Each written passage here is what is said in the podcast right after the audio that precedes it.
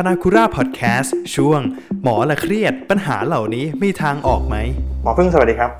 อ่าสวัสดีค่ะครับไหนลองแนะนำตัวให้คนที่กำลังฟังอยู่ตอนนี้ว่า หมอพึ่งเป็นใครทำเกี่ยวกับอะไรอะฮะค่ะ ก็ดิฉันอ่ารองศาสตราจารย์แพทย์หญิงประภาพรพิสิทธิ์กุลนะคะ อยู่อ่าหน่วยโรคภูมิแพ้อิมมูโนวิทยาและโรคข้อค่ะภาควิชายุรศาสตร์คณะแพทยศาสตร์โรงพยาบาลรามาธิบดีนะคะก็ มีส่วนได้ดูแลผู้ป่วยนะคะโรคติดเชื้อที่กำลังระบาดกันอยู่ก็คือโรคโควิดนี่เองแล้วก็อืมได้เห็นความหลากหลายแล้วก็เอ่อปะปัญหานะคะของบุคลากรการแพทย์ด่านหน้าทั้งหลายแหล่นะคะก็วันนี้ก็อ่าคุณโปเต้เชิญมาก็เดี๋ยวมานั่งคุยกันว่ามีอะไรที่ที่น่าน่าสนใจหรือเป็นอะไรที่เราจะช่วยกันแก้ปัญหาได้ค่ะ ก็วันนี้ก็จะเป็น EP แรกของพอดแคสต์ พานาคุล่าพอดแคสต์ครับอ่าจะเป็นชื่อช่วงว่าอ่าหมอละเครียดนะครับหมอเองก็ยังเครียดเลยนะครับถูกเจอปัญหา ก็คือเรารู้กันอยู่แล้วว่าหมอเนี่ยทำงานกันเต็มที่เลย แล้วหมอในประเทศเราก็เก่งกันเยอะแยะเลยนะครับ หลายๆ คนอาจจะมองเห็นเหมือนเหรียญด้านเดียวนะว่าเอ้าอาชีพนี้โห perfect เลิศหรูดีไปซะทุกด้านอะไรเงี้ยฮะแต่ว่าสิ่งที่เราอยากจะมาพูดคุยกันก็คือ ปัญหาที่ หมอได้เจอมาในหลาย ๆ เรื่องอะไรเงี้ยนะฮะเราก็จะลองอาหาคำถามมาลองถามดูนะฮะอย่างเช่นช่วงนี้ก็จะเป็นช่วงของโควิดนะฮะคนติดเชื้อกันเยอะแยะมากมายเลย คุณหมอเองก็ได้อยู่ที่พื้นที่จริง ๆ ด้วยนะฮะที่หน้าโรงพยาบาลช่วยเล่าสถานการณ์ปัจจุบันนี้ให้หน่อยครับว่าเป็นยังไงบ้างครับสถานการณ์ปัจจุบันเนี่ยมันก็จริง ๆ ก็คือโรงพยาบาลเนี่ยก็จะรักษาผู้ป่วยทั่วไปใช่ไหมคะในส่วนหนึ่งแล้วก็ รักษาผู้ป่วยโรคติดเชื้อโควิด ก็อีกส่วนหนึ่งใช่ไหมคะซึ่งณปัจจุบันเนี่ยก็จะต้องบอกได้เลยว่าการที่คนติดเชื้อโควิด เพิ่มมากขึ้นเนี่ยมันทำให้ผู้ป่วยโรคทั่วไป ซึ่งโรคทั้งหลายเนี่ยมันไม่ได้หยุดไม่ได้หายไปไหนค่ะแต่ว่าจะทำให้คนไข้กลุ่มนี้เขาเข้าถึงการรักษาได้ยากขึ้นนะถ้ายิ่งเป็นคนไข้ใหม่เนี่ยจะเข้าถึงการรักษาได้ยากขึ้น คนไข้ที่เป็นคนไข้ปัจจุบันอยู่แล้ว ติดตามการรักษาเนี่ย อันนี้ก็อาจจะมีปัญหาในแง่ของการเดินทางทำให้มารับการรักษาได้ไม่ต่อเนื่อง บางคนก็กังวลแล้วก็จะมีการขาดยา เพราะฉะนั้นก็โรคประจำของเขาก็อาจจะควบคุมได้ไม่ค่อยดีนะคะนะคันนี้ก็อันนี้นก็เป็นส่วนหนึ่งที่เป็นปัญหา ในขณะที่ปัญหาใหญ่หลักตอนนี้ก็คือเรื่องของโควิดติดเชื้อ ซึ่งก็ส่งผลกับทั้งผู้ป่วยเองแล้วก็ระบบสาธารณสุขก็คือก็ง่ายๆผู้ ให้การบริการทางการแพทย์ทั้งแพทย์บุคลากรการแพทย์ก็ก็ติดเชื้อด้วยนะคะก็ที่ที่ทำให้มันโหลดระบบสาธารณสุขก็เพราะว่าคนที่ต้องทำงานดูแลผู้ป่วยก็ติดเชื้อ ซึ่งการติดเชื้อเนี่ยก็เลยทำให้กำลังพลหรือจำนวนคนที่จะทำงานในด่านหน้าเนี่ยก็ก็จะลดลง ถึงแม้ว่าแพทย์บุคลากรเนี่ยจะได้ฉีดวัคซีนก็หลายเข็มนะคะที่เขาให้ฉีดสี่เข็มอะไรเงี้ย ก็ยังติดเชื้อเพียงแต่ว่า ก็บางคนก็ไม่ได้เป็นอะไรหนักแต่เมื่อติดเชื้อก็ต้องถูกกักตัวการถูกกักตัวก็คืออะคนที่ค่อนข้างจะตึงตัวอยู่แล้ว ก็คนหนึ่งหายไป หรือบางทีไม่ได้หายไปคนเดียวเนี่ยคนอื่นก็ต้องมาปฏิบัติงานตรงส่วนนี้แทนวนมาอย่างเงี้ยค่ะเพราะฉะนั้นก็ทำให้การดูแลรักษาผู้ป่วยเนี่ยก็เวิร์กโหลดจะเยอะขึ้นนะคะ แล้วก็อะไรที่ไม่เร่งด่วนเนี่ยก็จะโดนเลื่อนไป ราะว่าตอนนี้แค่กำลังพลเอาที่เร่งด่วนแล้วก็ที่มีความจำเป็นเฉพาะหน้านี่ก็ตึงมือกันมากอืมมีการเปลี่ยนหมอกันระหว่างโรงพยาบาลไหมครับ หรือว่าส่วนใหญ่แล้วก็จะเป็นเอาคนจากอีกอีกแผนกหนึ่งที่อาจจะว่างอยู่มาช่วยเหลือกันกันเองอะไรเงี้ยคือที่ที่รามาธิบดีเนี่ยต้องบอกว่าเวฟตอนที่เวฟเดลต้าช่วงนั้นนะฮะก็จะมีอย่างเช่นว่ามีการร่วมมือกันในหลายภาควิชา อย่างเช่นว่าปกติแล้วคนไข้กลุ่มเนี้ก็จะเป็นคนไข้ของภาควิชาอายุรศาสตร์ เป็นเป็นผู้ดูแลใช่ไหมคะก็จะกลุ่มนี้ก็จะเป็นกลุ่มคนไข้หนัก แต่ก็จะมีกลุ่มคนไข้ที่เป็นอาการไม่เยอะนะคะที่เป็นอยู่ hospital อะไรพวกเนี้ยหรือ home isolation หรืออะไรพวกนี้ค่ะซึ่งทางแพทย์ในสาขาวิชาอื่นก็มาช่วยกันนะคะลงไปดูคนไข้ตรงนั้น เพราะว่าอย่างบางที่เนี่ยอย่างห้องผ่าตัดปิด ก็คือคุณหมอสัญญกรรมก็อาอาจจะไม่ได้ผ่าตัดช่วงนั้น เพราะว่าเขาเรื่อง งดงดปริมาณถ้าไม่ไม่เร่งด่วน ไม่ emergency ก็ไม่ได้ผ่าฉันอาจารย์ในส่วนนั้นเนี่ยหรือ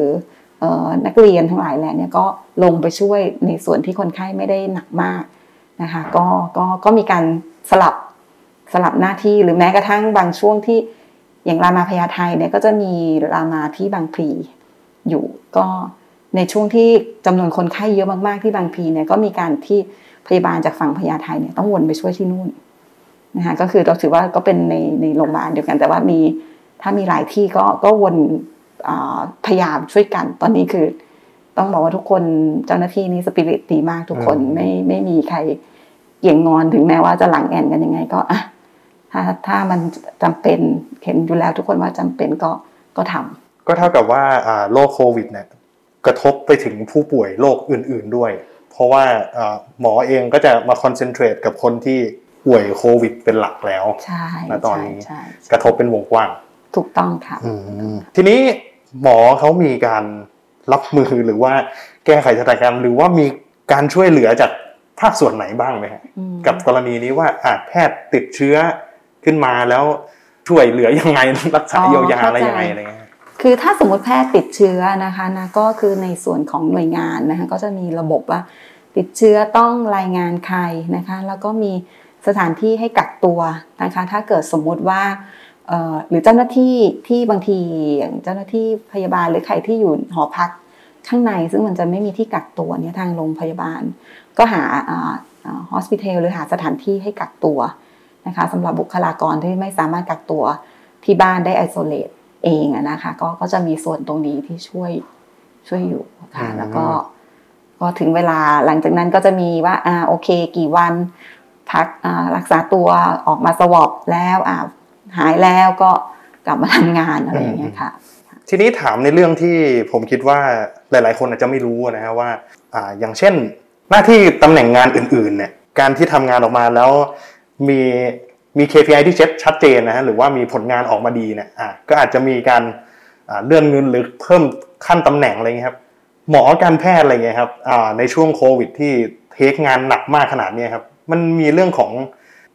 การเพิ่มในเรื่องของระดับหรือว่าเงินเดือนหรืออะไรเงี้ยบ้างไหมฮะ คือต้องบอกว่าที่ที่ที่รามาธิบดีเนี่ยก็คือสังกัดเนี่ยเป็นกระทรวงอว ซึ่งไม่ใช่สังกัดกระทรวงสาธารณสุข แล้วก็เป็นหน่วยงานที่เป็นอะไรคล้ายๆกับกึ่งกึ่งกึ่งกึ่งคือเป็นพนักงานมหาลัยก็คือออกออกนอกระบบเช่นการบริหารจัดการของโรงพยาบาลเนี่ยก็คือเป็นเป็นแค่ว่าเป็นส่วน ที่ไม่ได้ขึ้นเกี่ยวกับรัฐบาล เพราะฉะนั้นเนี่ยในช่วงที่มีการวนเวียนที่จะไปดูคนไข้โควิดเนี่ยก็จะมีคล้ายๆกับมีเบี้ยหรือมีอะไรอย่างเงี้ยแค่ว่าเป็นพิเศษเพิ่มมาเป็นแรงจูงใจ อ่าใช่จริง ๆ ไม่ได้เยอะหรอก แต่ว่าก็คือคล้าย ๆ กับว่าเป็นเป็นสิ่งที่รีวอร์ดกลับมาให้ให้ผู้ทำงานเนี่ยได้รู้ว่ามีคนเป็นห่วงซึ่งซึ่งจริง ๆ เท่าที่ทราบเนี่ย ที่อย่างสังกัดในกระทรวงสาธารณสุข จริง ๆ ก็มีมั้งคะได้คือที่ที่ทราบก็คือเออมันมีพวกเบี้ยเบี้ยที่แบบเสี่ยงภัยแต่ว่าจริง ๆ แล้วเนี่ยไม่รู้ว่าเขาเบิกจ่ายกันได้ มากน้อยจริงจังหรือเปล่ารู้ว่ามีอะไรอย่างเงี้ยแต่ได้ข่าวแว่วๆว่าเพื่อนในในกระทรวงก็บอกว่ายังไม่ได้ค่าสิ่งภัยเลยก็มีในบางสถานที่นะคะแต่ว่าต้องบอกว่าที่รามาธิบดีจะเป็นคนละระบบกันนะคะ ซึ่งก็ขึ้นอยู่กับ แต่ละโรงพยาบาลแต่ละเขาจะเบิกจ่ายยังไงใช่โอเคฮะทีนี้ส่วนตัวหมอพึ่งฮะความคิดหมอพึ่งปัญหาที่เกิดอยู่ตอนนี้ไม่ว่าจะเป็นบุคลากรที่น้อยลงนะฮะเพราะว่าติดเชื้อหรือว่าคนไข้ที่เพิ่มสูงมากขึ้นจนแบบโฮงานไม่ไหวอะไรเงี้ยพอจะมีเสนอหนทางการแก้ไขนี้บ้างไหมคือคิดว่าควรจะไปปรับแก้ไขตรงไหนแล้วสิ่งที่เจออยู่ณปัจจุบันจะดีขึ้น คือจริง ๆ คนที่พูดถึงในแง่ของคนไข้ ที่ที่หนักเนาะเพราะว่าคนไข้ที่หนักหนึ่งคนที่ต้องเข้าห้องไอซียูเนี่ยใช้รีซอสเยอะมาก เพราะฉะนั้นถ้ามีจำนวนคนไข้ ICU น้อยเนี่ยมันก็จะมันก็ทำให้งานเนี่ยมันลดลง พอมานั่งดูเนี่ยคนที่เข้า ICU จากโควิดเนี่ยส่วนใหญ่คือคนที่ไม่ฉีดวัคซีน และไม่ไม่ใช่แค่ไม่ฉีดวัคซีน อย่างคุณโปเต้ไม่ฉีดวัคซีนอาจจะไม่ได้เป็นอะไรเยอะเพราะอายุน้อยไม่มีโรคร่วม คนที่ เข้าเนี่ยคือ ไม่ฉีดวัคซีนและมีโรคร่วม เป็นหน้ากระดาษเนี่ยยาวคือเต็มไปหมดเลยแล้วก็อายุมากนะคะเพราะฉะนั้นกลุ่มเนี้ยคือไม่ถ้าติดเชื้อเนี่ยมันไม่มีทางเลยที่จะแบบสองสามวันหายเหมือนแบบที่เขาบอกกันอะบางคนอาทิตย์หนึ่งหายเป็นแค่หวัดเป็นอะไรเงี้ยคนไข้คนกลุ่มนี้ไม่ใช่นะคะบางคนเนี่ยจนจนหนึ่งหนึ่งเดือนแล้วเชื้อยังเยอะอยู่เลยเงี้ยคือเขาไม่เขาไม่มีต้นทุนในการที่จะ จัดการเชื้อโรคได้เอง เพราะฉะนั้นปัจจัยอันหนึงที่จะช่วยเยอะมากเลยนะก็คือไปฉีดวัคซีน คือกลุ่มเสี่ยงเนี่ยกลุ่มเสี่ยงเยอะๆอายุเยอะๆโรคร่วมเนี่ยไม่ฉีดวัคซีน คือกังวลว่าฉีดวัคซีนแล้วจะเป็นผลข้างเคียง แต่ว่าตอนนี้มันระบาดเยอะมากเลย ก็ต้องบอกเลยว่ากลุ่มนี้ถ้าติดเชื้อมานี้หนักมากๆเลย หนักมากๆเลยนะคะเพราะฉะนั้นเนี่ยคิดว่าความเสี่ยงของวัคซีนนี้มันก็น่าจะ น้อยกว่าการที่ได้ประโยชน์จากการที่จะเป็นเป็นหนักนะคะอันนี้ อันนี้ก็จะช่วยให้ลดจำนวนคนไข้อะหนักใน ICU นะ workload ก็จะลดลงนะคะ คือไม่ได้มองในแง่ของว่าแพทย์จะได้ทำงานเบาขึ้นหรอก แต่ว่ามองในแง่ถึงว่า คนไข้อะจะได้ไม่ต้องเสี่ยงกับการที่จะเป็นรุนแรงหรือเสียชีวิต อันนี้ก็ต้องพูดเลยนะคะ ในคนที่แบบ มีต้นทุนทางสุขภาพไม่ค่อยเยอะอะอืมอันนี้ก็วิธีแก้ปัญหาได้ง่ายจริง ๆ ก็คือ ฉีดวัคซีนนะคะอ่าซึ่งก็ถ้าคนอายุเยอะบางทีสองเข็มมันก็ยังกระตุ้นภูมิไม่ค่อยดีอย่างที่นโยบายออกมาที่แบบสูงวัยก็ให้ไปฉีดสามเข็ม ซึ่งเท่าที่หมอเห็นเองก็คือสองเข็มในคนกลุ่มเนี้ยก็ยังอาการหนักได้อยู่ จริงๆก็ควรจะเข็มสามจริงๆในคนกลุ่มนี้อืมนะคะนะแล้วก็อันนั้นอาจจะช่วยได้อย่างหนึ่งอันถัดไปก็คือเนื่องจากติดเชื้อเยอะกลุ่มคนไข้ที่ เขียวเหลืองไม่แดงอะไรเงี้ยก็อาจจะอยู่โรงพยาบาลเอออยู่ที่บ้านกักตัว ก็คงต้องมีระบบเหมือน เราก็บอกยากนะว่ามันก็ต้องเป็นระบบใหญ่ของของสาธารณสุขทั้งทั้งหมดนะคะที่ต้องพยายามดูแลคนข้างนอก ซึ่งตัวเองก็ได้รับ notify จากคนไข้เหมือนกัน คนไข้ที่อยู่ในโครงการวิจัยเจาะดูภูมิ คนไข้ที่ภูมิไม่ขึ้นอะไรอย่างเงี้ยก็แบบติดเชื้อมาสามวันแล้วอะไรอย่างเงี้ยยังไม่ได้รับ กินยาอะไรดีจารย์ยังไม่มี ยังไม่มีใครเข้าถึงเลยอะไรเงี้ย เราก็รู้สึกตกใจเหมือนกัน เพราะว่าคนไข้เราก็เป็นกลุ่มเสี่ยง เพราะว่ายอมฉีดวัคซีน ทั้งทั้งที่ก็มีโอกาสที่จะทำให้โรคกำเริบ แต่ก็รู้ว่าถ้าไม่ฉีดก็ก็จะเสี่ยงแต่ฉีดแล้วภูมิไม่ขึ้น เพราะว่าได้ยากดภูมิอย่างเงี้ย ก็ก็ก็คือเป็นเป็นปัญหาที่แบบ เชิงระบบมันรู้สึกก็คือก็ต้องพยายามช่วยเหลือกัน พยายามแก้ไขว่า กลุ่มคนไข้ที่มีกลุ่มที่เป็นความเสี่ยงบางที เขาก็จะโดนจัดกลุ่ม เหมือนกับเป็นคนทั่วไป ซึ่งอันนี้มันคงต้องน่าจะต้องมีระบบคัดกรองว่าโอ้นี่กลุ่มเสี่ยงนะน่าจะต้องไม่ใช่ให้โฮมไอโซเลชันอะไรอย่างเงี้ยค่ะอืมยังกลุ่มที่เขาไม่ได้ฉีดวัคซีนไงฮะที่เห็นว่าเป็นคนป่วยซะส่วนใหญ่ คิดว่าการเข้าถึงวัคซีนมันถือว่ายากนะครับสำหรับพวกเขา คือจริงๆเนี่ยสิ่งหนึ่งที่เจอก็คือว่า คนไข้เนี่ยเป็นคนไข้ติดเตียง เพราะฉะนั้นพอเป็นคนไข้ติดเตียงเนี่ยเขาจะไปฉีดวัคซีนง่าย ๆ เนี่ยมันจะยาก ใช่ไหมคะแล้วบางทีเนี่ยสิ่งที่เราเจอสมัยช่วงที่บางที มาโรงพยาบาลทีเขาก็ไม่ได้มาบ่อย นานๆมาที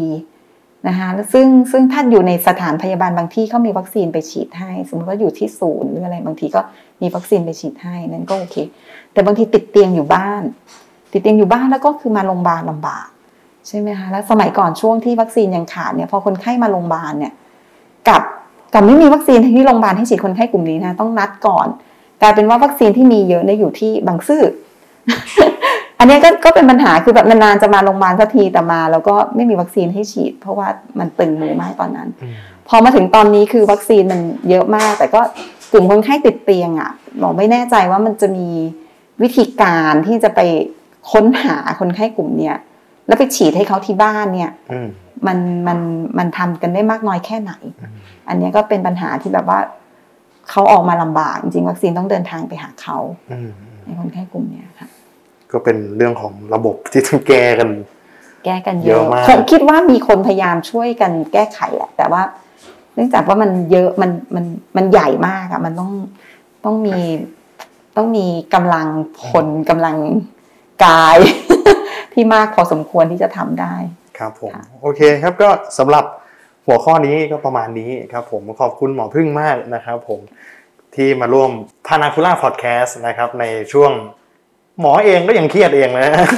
ใช่พูดแล้วรู้สึกน่าเครียดเลยครับผมค่ะค่ะหมออะไรเครียดขอบคุณมากครับผมค่ะสวัสดีค่ะสวัสดีค่ะ